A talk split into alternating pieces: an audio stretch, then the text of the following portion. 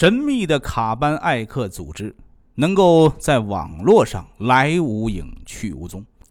能够通过网络操控全球各大银行的 A T M 机，让它自动吐钱。但是在线下取钱是需要人的，国际刑警组织正是通过线下取钱人的信息追踪，最终找到了卡班艾克组织。不过当他们追踪了几年的黑客突然出现在警方面前的时候，警方都开始怀疑调查结果的真实性。警方追踪到的目标是一位身在西班牙的电脑技术达人，他叫丹尼斯 K。 警方为什么会怀疑调查的真实性呢？是因为按照卡班艾克组织盗窃的记录啊，丹尼斯 K 最少应该拥有数亿美元的资产。但是警方发现丹尼斯 K 只不过是一名三十四岁的乌克兰人，他和他的妻子以及女儿居住在西班牙的一幢价值一百万欧元的公寓里，除此之外他们没有任何奢华的地方。甚至丹尼斯 K 低调的消费行为一度让抓捕的警察怀疑他是否真的是卡班艾克组织的创办者。于是警方没有着急动手，而是选择了先进行监控。距离马德里四小时车程的一个西班牙港口城市叫阿利坎特，丹尼斯 K 就住在这里的一个普通的公寓里。他的生活看上去平静又平凡，他本人很瘦小，妻子和女儿一家三口住在一百平左右的一个房子里。他很少去周边的海边散步，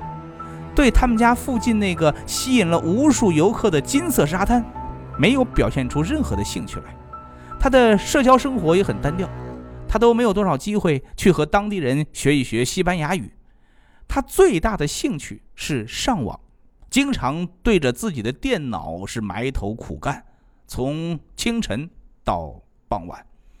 从周围人的视角出发呀，这简直是一个非常无聊的男人。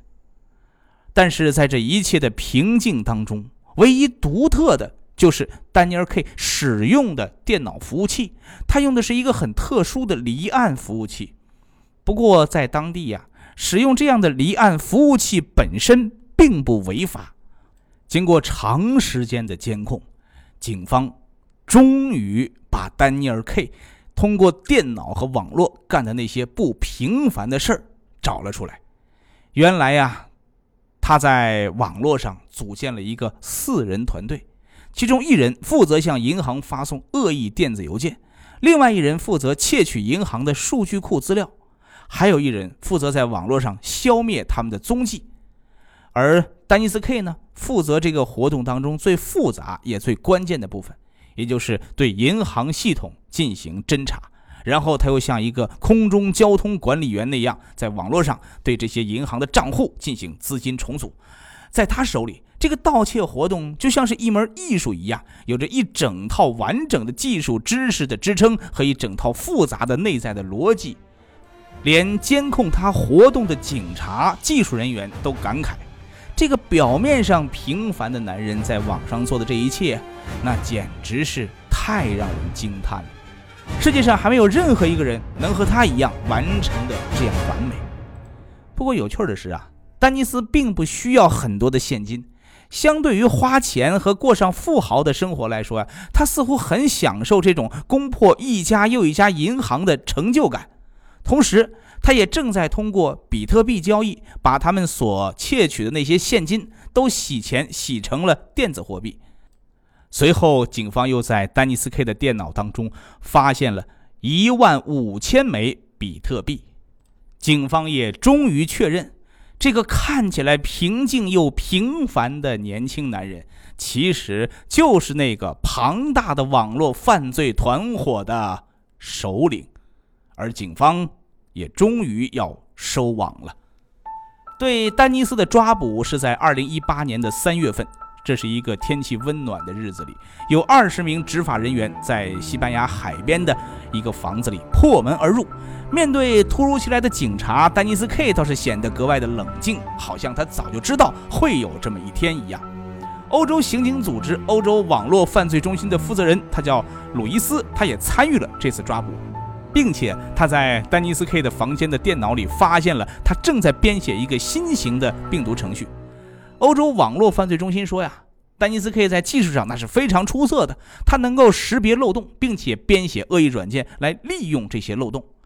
有这种知识的犯罪分子在全球那是屈指可数的。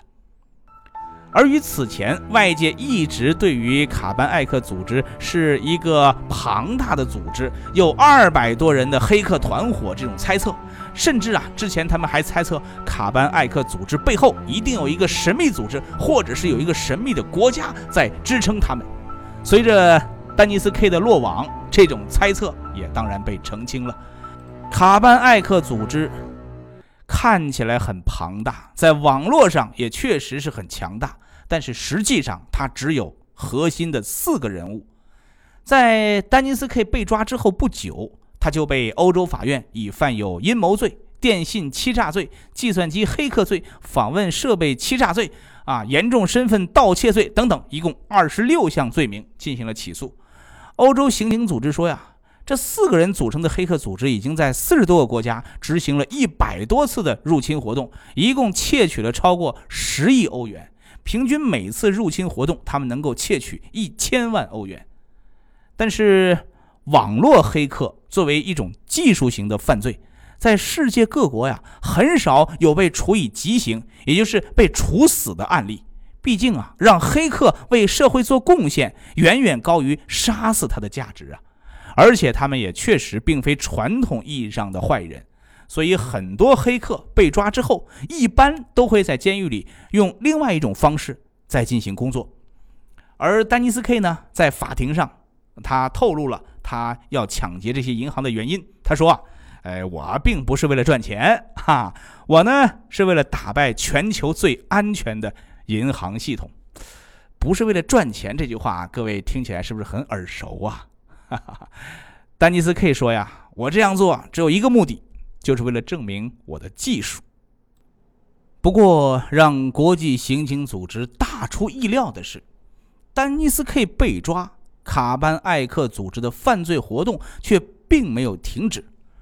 二零一六年之后啊，国际各大银行面对卡班艾克组织的攻击，大多选择了沉默的方式来息事宁人，所以目前很多媒体对于卡班艾克组织的盗窃金额依然停留在二零一五年十亿欧元的印象当中。而事实上呢，卡班艾克组织所有盗窃金额通过比特币进行回款。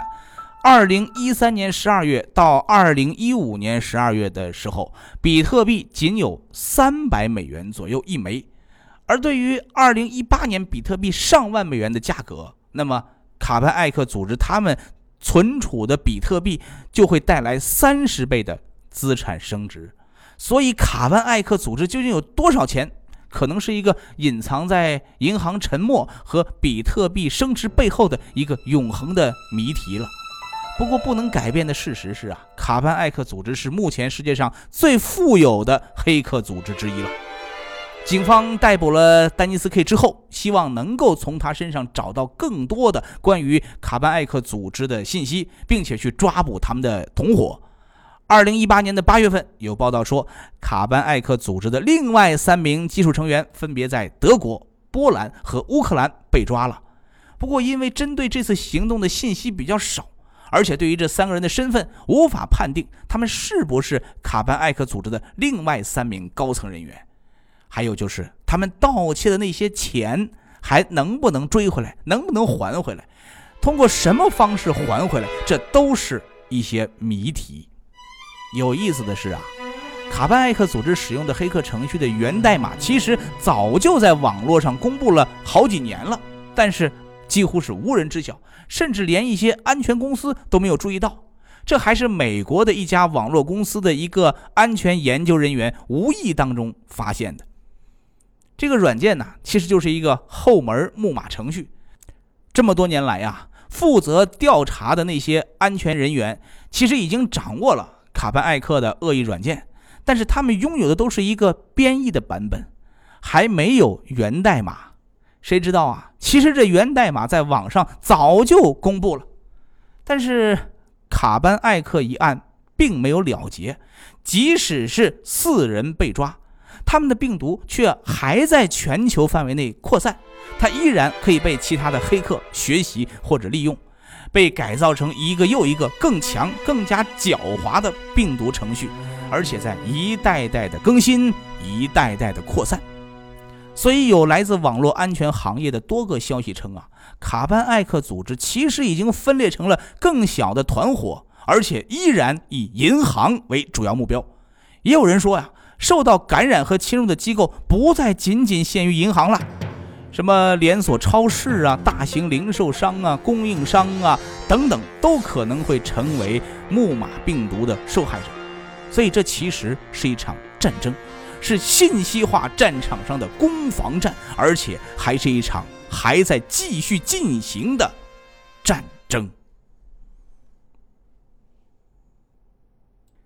国际大案追踪下期预告：在韩国，一位警察拿了两支卡宾枪、一百八十发子弹和七枚手榴弹，在一夜之间突袭了五个村庄，一连杀了五十六人。身为警察，是什么让他疯狂杀人呢？国际大案追踪下期揭秘连杀五十六人的韩国大案，欢迎订阅收听。